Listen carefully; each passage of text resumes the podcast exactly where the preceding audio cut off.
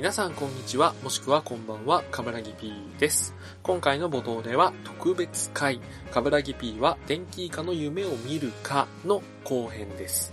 えーですので、もし前編を聞いていないという方は、一度戻っていただいて、前編を聞いてからこちらの後編をお楽しみください。そして今回編集をちょっと楽にするために、ここで先に告知をさせていただきます。ボドゲ仕掛けのオレンジはシーサーブログを使っております。iTunes からも聞けて自動更新が便利です。Twitter は、アットマーク、BODOGEORE すべて小文字です。更新情報などこちらでつぶやくのでフォローしてみてください。ご意見ご感想は Twitter のハッシュタグ、カタカナ4文字、ボドオレ、こちらを使っていただけると僕らが見つけやすいので助かります。そして今回一緒に喋っているイカさんの生息地であるラジオは、イカとリンよりのいかがわしいラジオです。こちらもボドーレ同様 iTunes に登録していますので、ぜひ購読してみてください。えーいかがわしいラジオのツイッターアカウントは、アット IKARAJI、イカラジですね。はい。こちらにご意見ご感想などをいただけると嬉しいそうです。はい。それではお待たせしました。後編になります。イカさん、長時間お付き合いいただき、ありがとうございました。そして、お話のね、ネタを提供していただいた、テーブルゲームインザワールドにも感謝したいと思います。それでは、後編をどうぞ。じゃあ、8番いきます。8番、ボードはい。ゲームカフェプレイスペース。これがね、近年で一番目立ったよね。その、ほんとここ1、2年の話ですね、これ記。事だとね、2015年で10件、はい2016年で20件がオープン。あめっちゃできてますね。通りがかりの人がフラッと立ち寄り、エリア近隣にボードゲームの存在を知らしめているよと。はいまあカフェバーだったり、プレゼンだったりと。はい。いや、これ、できる場所が増えたというか、その、愛好家の方が、今なら、えー、まあ、こういうとなんですけど、仕事にできる。そうだね、それはでかかったね。うんそうそう、仕事にできるレベルに盛り上がってきたっていう思いが、あの、うん僕はボードゲーム館とかそういう専門店はい。的なところが増えた理由かなと思うんですけど。ここはね、ちょっとね、僕が思うのは、はいオープン会とかを別に否定するわけではないというのを踏まえた上に言うと、最近ボードゲームに興味を持ちましたとか、はボードゲーム遊んだことないんだけどやってみたいっていう人を紹介するときに、はい。オープン会にはちょっと誘いにくくて、わかります。かといって、じゃあ自分なりのオープン会を開いてしまうと、はい。初心者の方来た時に、はい。その子たちに対応しきれる自信がなくて、自分も主催だからはい。受付したりなんだりしてて、はい。続けにもできないし、はいって時に、ボドゲカフェプレイスペース、特にカフェはすごく助かる。連れてけますよね。連れていけるんですよ。はい。しかも、あの、初心者の方を、に付きっきりで自分がいてもはい、全然問題がない。お問店題がないの人がはい、お店自体回していくから。そうですね、はい。で、ボードゲームもいっぱいあって雰囲気あって、はいあれ、いいなっていう、すごい下げてくれた。カフェがね、いいですね。なんか、ね、ボードゲーム初めてなんです。じゃあ、ボードゲーム会行こうよって言って、待ち合わせして、まあその子はもちろんね、手ぶらで、はいなんなら、もしかしたら女の子とかちょっとね、おしゃれをしてくるかもしれませんよ。はいで、ボードゲーム会どんなところなんだろうって来ました。はいで、まあ僕らがさ、はい。あー、ごめんごめん、ちょっと遅くなったって言って、ガラガラガラって。何 その荷物みたいな大量のね、ボドゲを持ってきちゃって、あまだキャリーケースならまだマシですよね。あの、バン横付けみたいな。衣装ケース3つみたいな。手提げいっぱいあって、え、コストコの帰りみたいになってるいやいやコストコの袋ちょうどいいんだよね。人。コストコの帰りみたいな人が出てきて、チャックついてるやつ最高なんだよね。それ見てさ、初心者引くじゃん。引きます。びっくりするじゃん。何それはい。旅行行くのみたいになっちゃうから。その、店に行くとあるんで、そうまあそういうのが置いてあるんだながで済みますし、場合によっては、その、やらない雰囲気もできる。できる。あの、これね、ぜひお勧めしたいのが、もしそういった初心者の方とかを連れていくときに、初めてとか初心者の方に、一日ゲームをさせるっていうのは、僕らが思ってるよりもしんどいことなんです。えっと、まあ僕も結構できなくなってきてる。そう。なので、大量のコストコパックとかで来ちゃうと、はい。ボドゲ会から、その日一日ボドゲ会で終わっちゃうんですよ、はい。そうですそうです。だから、ちょっとね、本屋行ったり、はい。なんか買い物、ショッピングを楽しんだ、はい。ついでに寄ろうとかってはい、できるのがカフェの魅力かなと。いや、みんな行きたいとこ行って、僕もちょっと行きたいとこあるんだよね。ちょっそうそうそうと、ちょっとだけ寄らへんってって入れるんですよ。けどさ、後でちょっとだけ寄ろうぜって言いたいのに、あの、大量のボドゲガラガラ来たらさ、お前なんだってなるじゃん。ちょっと寄りたいとこあるんだよね。公民館とか。取ってあるから。取ってあって何みたいになっちゃうし、それこそね、朝一で映画を見て、とかの時も映画館に持ってくようではないから、2席取ってるんだって。おかしいでしょ荷物置き取ってる。駅でちょっとごめん、ロッカーに詰め込むわとかさ、嫌じゃんって。ロッカー4つぐらいガチャガチャちょっと分けないと入らないんだよ。そういうわけにもいかないところをうん、広める本にも手ぶらで行けるし、ね、時間制で区切られたりするから、ちょっと2、3時間ね、遊んで楽しかったらまあ延長すればいいし、まあその後ちょっと感想戦も含めて楽しかったっていうのも含めて、別の場所に移動したりとかできるから、見せれるんですよそう、ね本。当にありがたい。まあ、都内にとって癒しビールさんとか遊びカフェさんって、店内の内装も、やっぱり凝ってたり、はい元がカフェだったりっていうのもあって、木目の棚とかにボドゲがバーって綺麗に並んでて、わー、なんかすごいおもちゃがいっぱいあるみたいな見せ方ができるから、はい。やっぱり、そういうのがない時代を暮らしてるんで、やっぱりコア、今の状況を知ると、コア化するよなって、コアになるというかうん、その、まあもう身身内状態にう、んその、内に入ってしまう状態になるだろうなと思って、そう。まあ、かといってね、ボドゲしにうちに来ないは、ちょっとまだね、慣れてからとかもあるその、ちょっと僕あの、カラオケのサークル mixi で入ってた。そのメンツにちょっとボードゲーム持ってる人間の家で遊ぶってことがあったんですけど、その時にボードゲームやろうよみたいな感じの流れをした、しして、ちょっと広めては見たんですけど、止まるんですよ。そこまでなんですよ。やっぱり。だから、そこでほんまにはハマってくれた人はやるんですけど、そうじゃない人ってやっぱり切り離されていくというか、別にそれ以外もあるし、みたいな感じになると、思い出したかのように言ってもらえるかな、ボードゲームカフェとかって。そう僕だと、まあ、例えば、カラオケ行くと、はい。結構みんなでカラオケノリで行こうぜって言ってる。中にはちょっとそんなに歌うの得意じゃない人もいて、はいなんとなく1、2時間経ったら、ちょっとだれる、次誰曲入れるんで、入れる人が決まって、入れない人も出てきちゃって、みたいな、はちょっと仲直りしたタイミングとかで、はい。さっとカードゲームが出てきたりして、ちょっと遊ばない？みたいな。でそっからうまくいくと、カラオケルームに入ったら、まずはテレビを消す。はい。あれ消しちゃうのみたいな。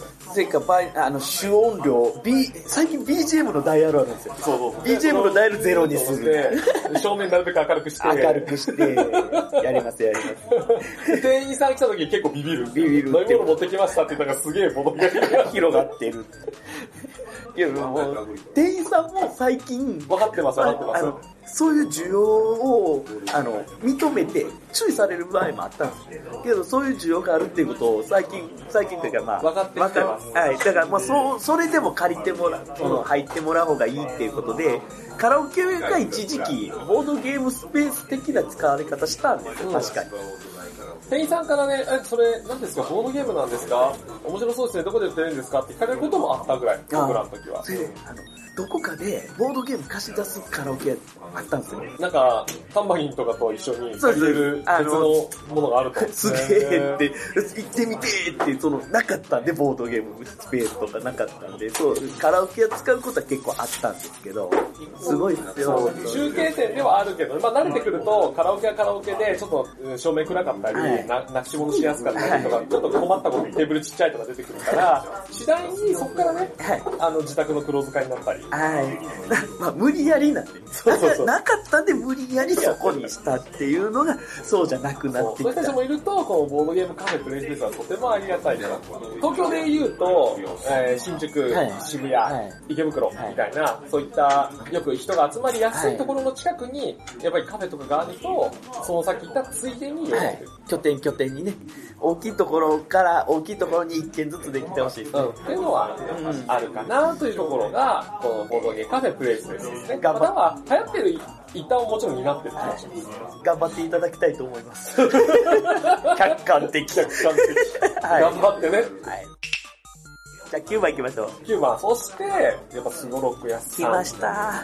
東京高円寺のボードゲーム専門店、はいボードゲームにあまり興味のない老若男女がよく流れているほか、各種イベントも積極的に行い、マスコミにもよく取り上げられていますという。すごろく屋はね、もう本当にもう広く、その範囲を広げようとする努力がすごい見える。あ上からでもごめんなさいね。いやいや、あの、客として。あの、長年見ている、業界見ている客として、すごく、その、僕が思ってる範囲の外側も見えてはるんで、うんうんうんその、マルタさんですか？すごいなって思うんですよね、本当に。すごいよね。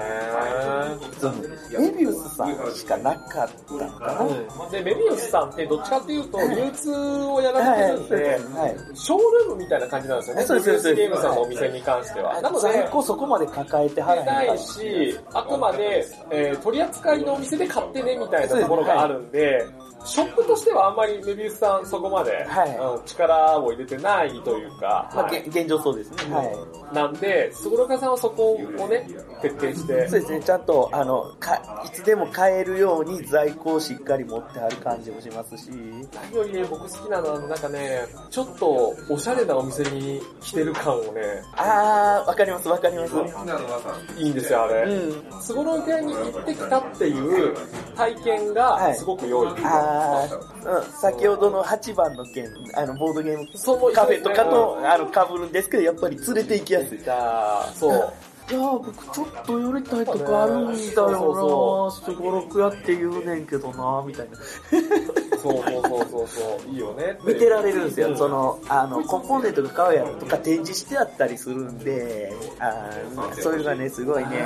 ここの9番にエサバ入りたかったなすごろく屋とか、みたいなね。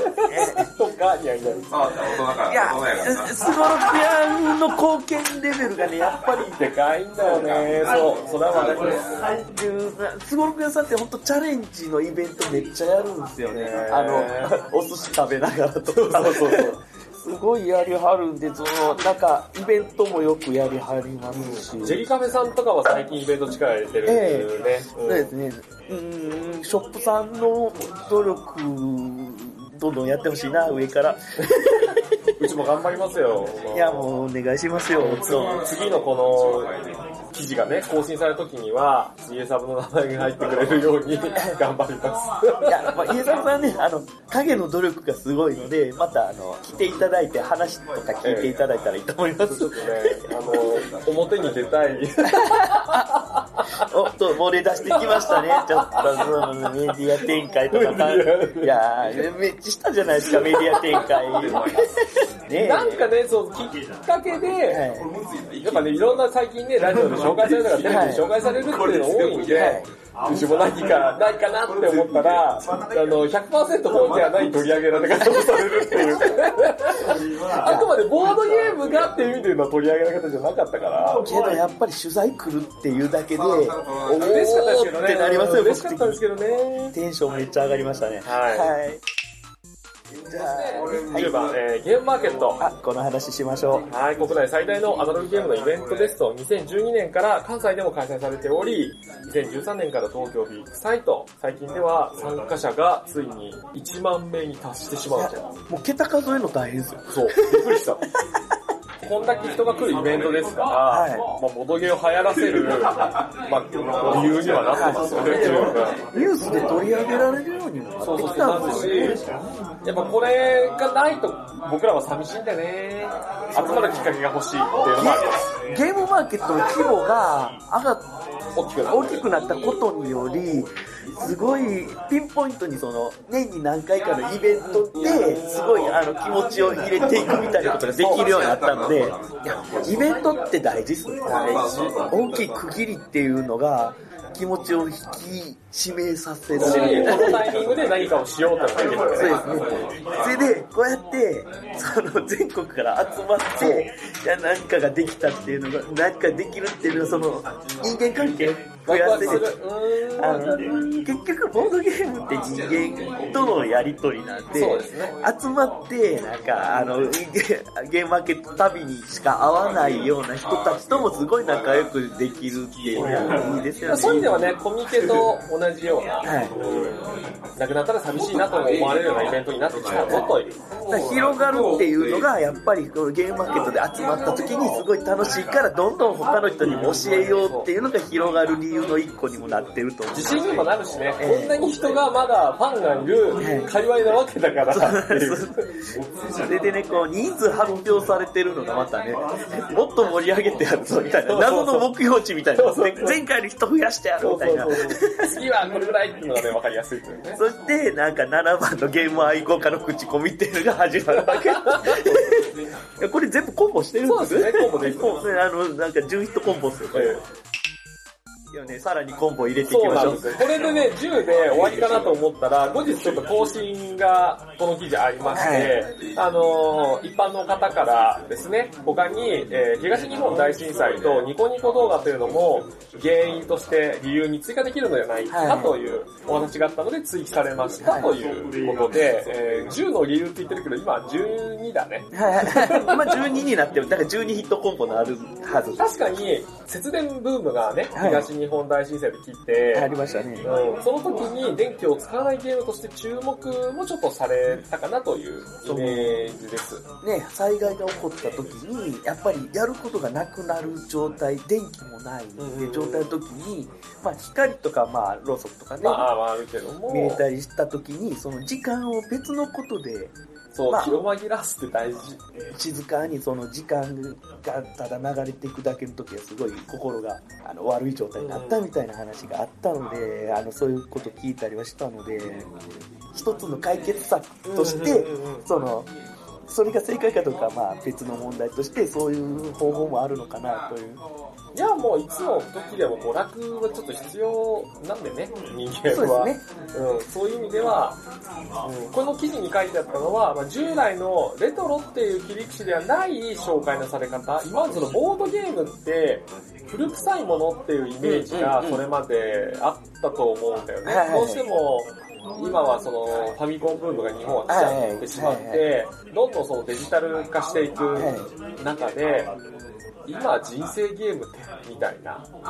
なんかもうすっごい古い感覚に。今だと僕らとしては、その考え古くないって思ってるんだけど、一般の人たちはそれまでやっぱりそれがなかったから、てか海僕らもね、海外、海を渡った向こうで、はいボードゲームがこんなにも毎回新作発売され、なんかこう作家性なんかもあったりして、広まってるなんてことを夢にも思ってなかった。知らなかったですね。はい。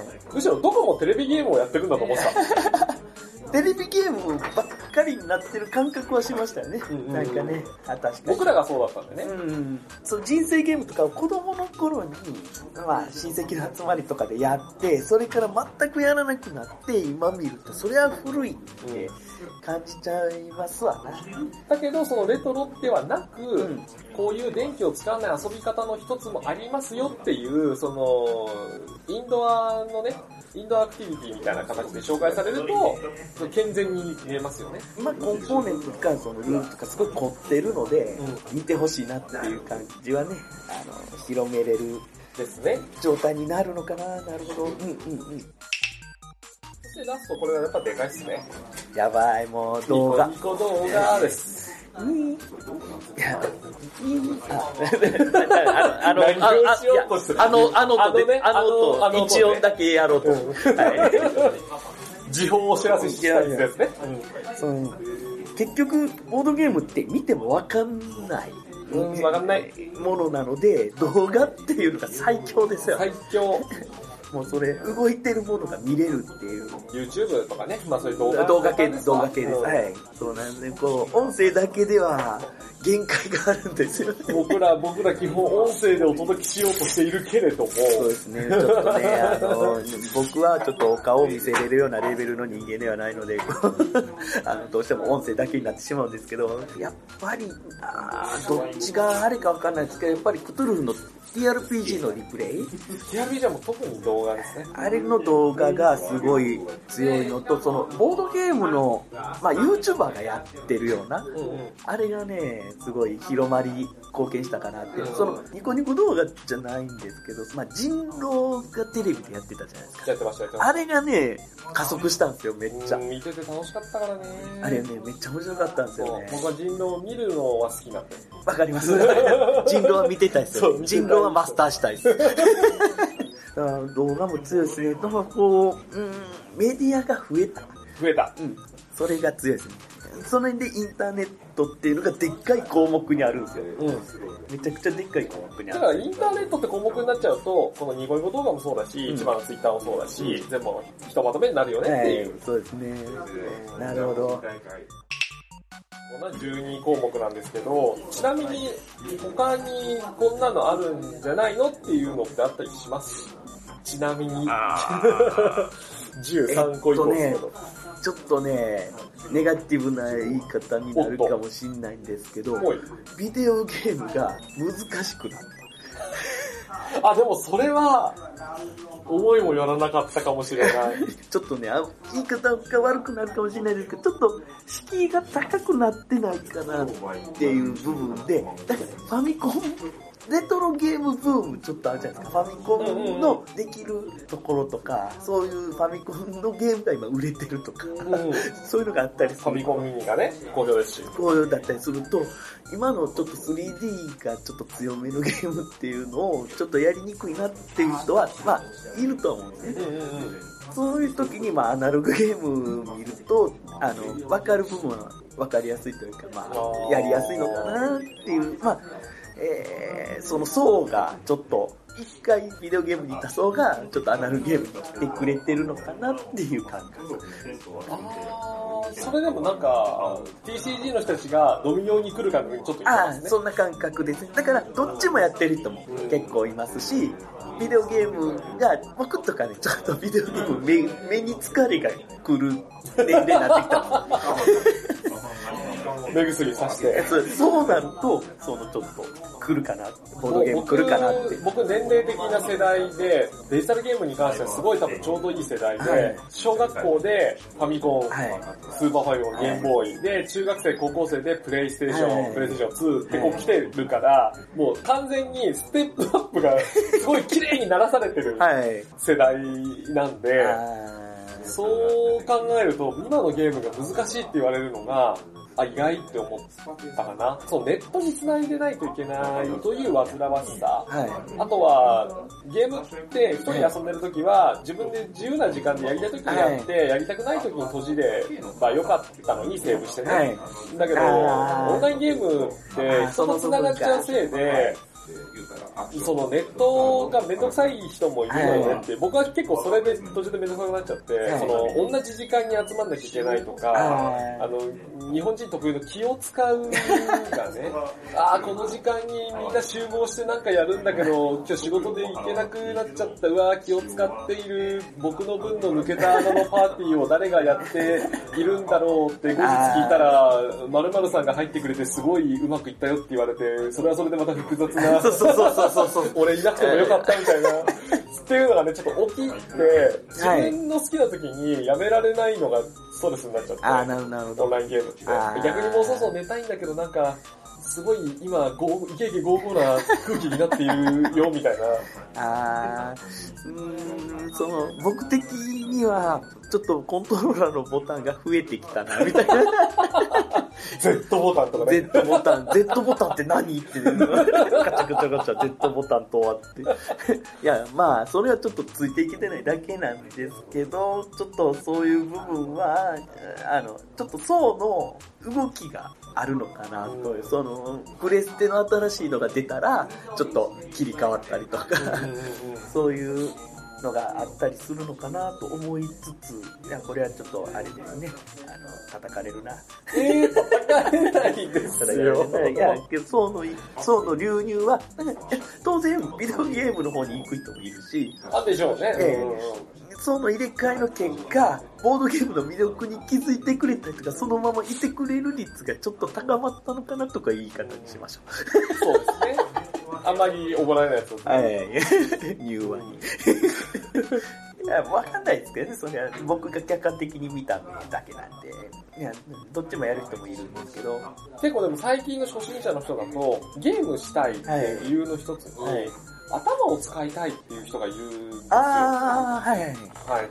そうなってくると、もしかして今のスマートフォンのゲームの世代、はいオンラインゲームではなく、はいスマート、スマホゲームの世代の人たちからすると、スマホゲームって誰でも遊べるようにしちゃってるんで、全部が全部って言わないけど、ちょっと簡単だったり、単調だったり、そんなに頭を使わなくてもできちゃう。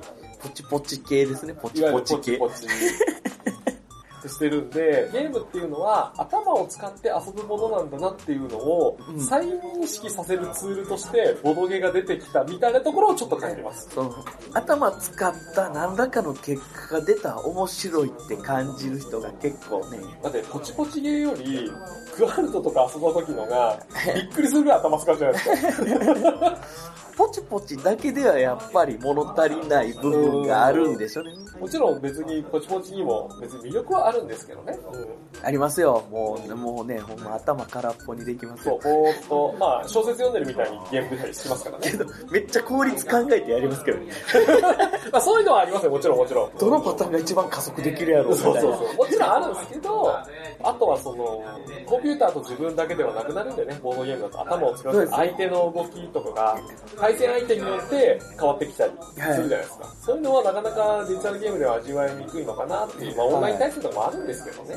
人付き合いのつなぎ、つなぐツールとして、ちょっと注目されてきているのかなって、そのやってみると人との仲良くなる方法が結構他のことに比べて簡単かなみたいな感じ。あの、それは、僕がもしあえて、この13個目以降作るとしたら、まあ全体に、別にこれに限ったことじゃないかもしれないですけど、なんか最近、それは多分僕が年を取ったからかもしれないんですが、体験を求める人がすごい最近増えてるなっていう気が個人的にはしていて、体験。う、うんん。体験を求めるっていうのは、そのイベントとかはい、何かをしたっていう体験、その世界に浸ったでもはいいいんですけど、あその改めて遊園地とか水族館とか、そういったところにあえてその行って、はい行ってきたっていう体験あ。はい。をするっていうのの延長で、そこにゲーム性を加えるって、その脱出ゲームはい。とか、人狼とか、だから、あれなんですか、疑似体験を。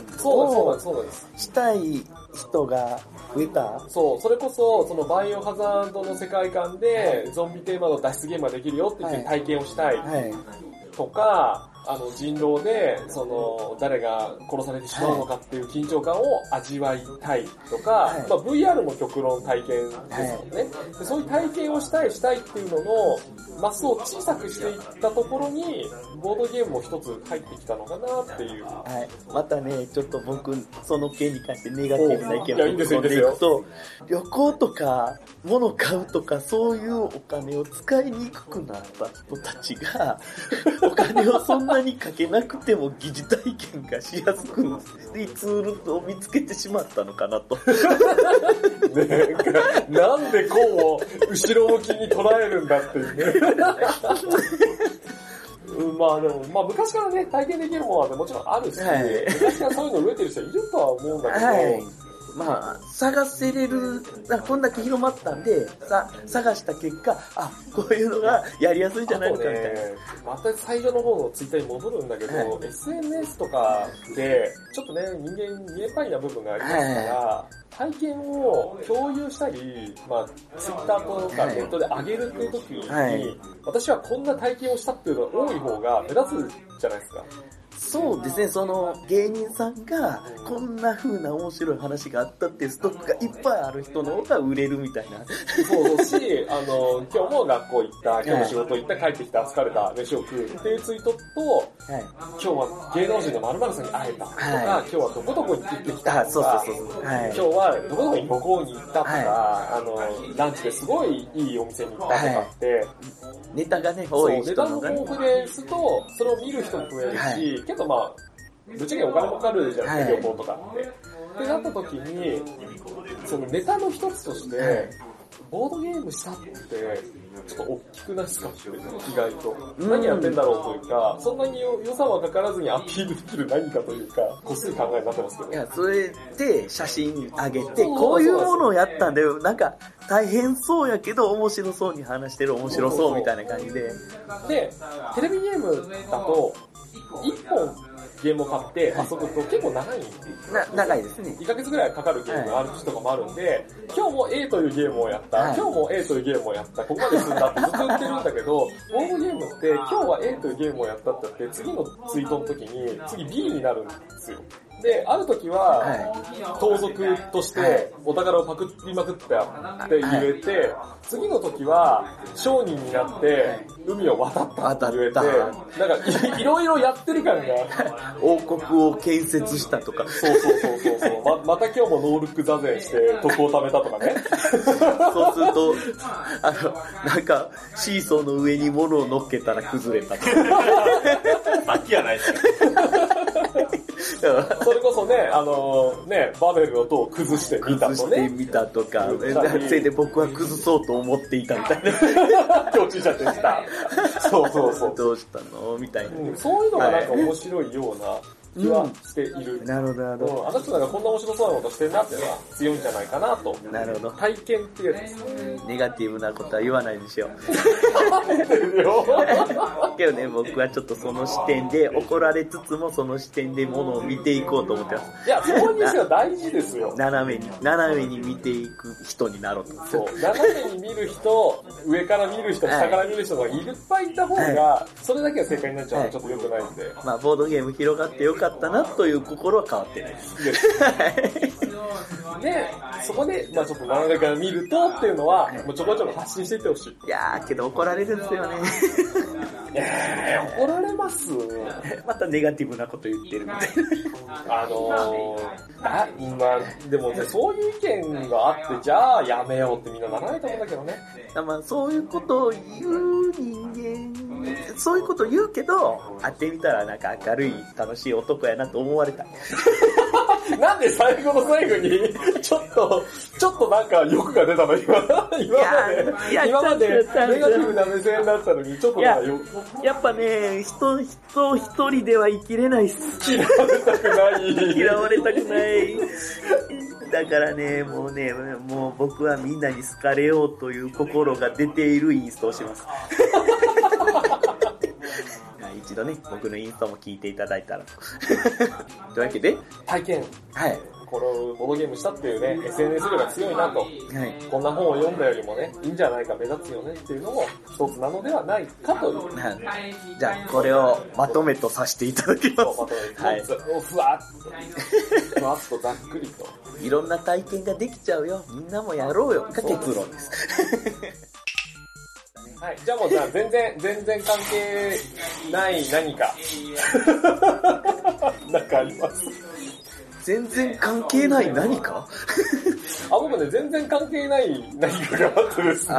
じゃあ、聞きましょう。あのー、ちょっとね、僕、ホラー映画好きなんで、はい貞子 VS カヤコっていうのをこの間映画館で見まして、あ、見ちゃいましたか。はい。で、はいリングシリーズなんですけど、は映像化されている作品に関しては、はい実は結構、クトゥルフネタが多い。ああ、そうなんですか？あの、リング、一番有名だったリングとか、はリング2は、はいそこまでその色を感じさせないんですよ。はい。ただあの、若干ブームが落ち気味の時に、はいあまり人気が出なかった、はリングゼロという、ああ、ゼロはありましたね。仲間由紀恵がはい、貞子役とはい。いいう感じで、なかなり攻めてるやつ。そう、正直、評判は良くないんです。はい。良くないんですけど、まあエピソードゼロみたいな感じなんで、ルーツを探るみたいなのがあるんですけど、あはい。貞子を産んだ母親の話に、い途中でね、で、あんまりその母親がどうこう深く触れられなくて、はいさらっと流れていくんですけど、は貞子の父親は、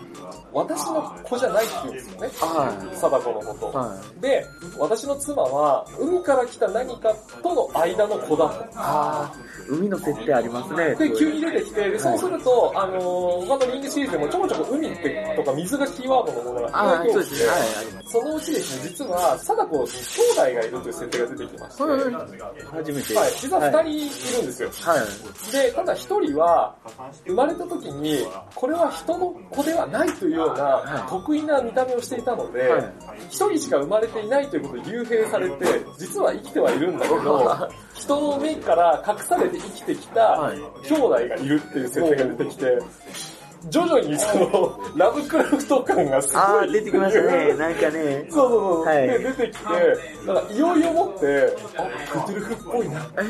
で、実はね、なってくるっていう要素があるんですけど、あんまりみんな知られてないなっていうのをふと思いました。確かね、えっとね、資料の腹渡っていう、そうなんですよ。あれは、、あれが、あれは、えっと、ルルイエイフォンですかね、あれ。えっとね、あれはネクロノミコあ、ネコロノミコか。はなんですよ。死者の書っですよね、出てきたですよそうですよ、はい。あれを見つけてからおかしになるんそうそう。なんで、いろいろ実はね、その、クドゥルフは潜んでるんだぞって。あれもう僕クトゥルフ知ってみたんで、クトゥルフやんってなって。で、貞子 VS カヤコは、あの、監督が、えー、貞子のリングシリーズでも、ジュオンのシリーズでもない人が監督、白石監督が撮ってるんですけど、その方が結構クトゥルフに詳しいあそうなんでなので、貞子 VS カヤコも、結構、あんまりネタバレなんで触れないんですけど、クトゥルフ的なオチに持ってかれました。深い。そう、だけちょっと、クトゥルフ的な目線で、今、改めてリングシリーズを追うと、おやっていう新たな発見があるかもしれないという。あの、リングブーム、サガコブームが来た後にクトゥルフって流行ったんで、うん。その頃はクトゥルフ目線で見る人はそんなにいなかったと思うんですよね。だけど今見るとちょっと、おやこれはって思うよっていう、全然関係ない話。思ったよりクトゥルフの知識が、その、そんなにないけどクトゥルフが先行してる感じが、ちょっとイメージがあって、なんかタコみたいなやつがわーとか、そんなぐらいみたいな。だからあの、リンヨリさんのやつですね。えそうそうそうそうそうそう。あの、僕の大好きなリンヨリさんのクトゥルフ神話 TRPG を遊んだよ回ね。あれ大好きいです。やーそう、リリニョリにはね、まめにテーブルトークはやってほしいんですけど、やっぱ怪獣って言われると困るよねう。あの子はね、本当にね、もう、なんか、全部しっかり楽しむし、あの子に知らないこと喋らすのめっちゃ好きなんですけど、本人は嫌ってると思うんですけど、これどういう意味って、急ぐしや。けどだいぶ長長尺そうですね、すいません、なんか、いえいえなんかすごい時間取っちゃう。いや、僕は、あの、すごい面白かったというかね。一回で終わらないので分割されます。あ、分割か？分割超え。次回は4項目目から8項目目まで進めない。使えるな、あ逆に言うと僕らでもこんなに余談に行ったり話が盛り上がれるほどの項目の記事なんで、あーこれぜひね、ね、皆さんの飲み屋とかで、はい。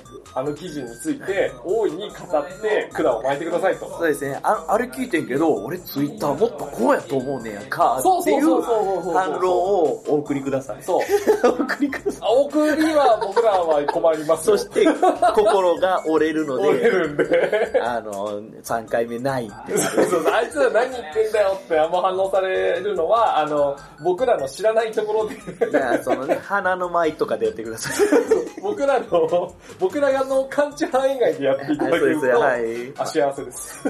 聞いたよぐらいは欲しいですあ、ねそう、。聞いたようなね。聞いたよで、その、ね、ああ、3回目もやってほしいなっていう意見が、僕、この2回目で出るかどうかわかんないんですけど、あったら、はしゃぎます。そこまでね、懐かしいっていうトークをね、してないような、したような。努力はしました。今日はあまりできてないです。もっとシュピーレンブールグの話とかした方がよかったな。今日はあんまり関わってない。あんまりだから懐かしいものにね、絞っちゃうと、ええボドゲ関係なくなって、でその坂本真綾の話とかになっちゃう。そうですね、なんかね、いい歌がありますよ、そうなそうそうそう。やりとりあしちゃうのアルバムはやばいみたいな話をして、一切流せないのにってやいうもうヘヘミソフィアとか最高みたいな話になってくるんで。そうそう、みんなだいぶ聞けよとかなってて。急い急いでカラオケ行かないとってなっちゃうんで、そうカラオケいやややめカラましオケ収録がまずいね。まずいですね。それはやめましょう。はい。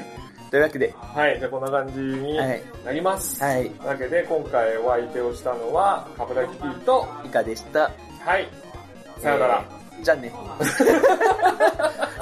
Good luck。グッドラックもうね、現場が終わった後だからね、疲れてるの。疲れてません。僕、完全に声のトーンゆっくりですから。また元気な時にお会いしましょう。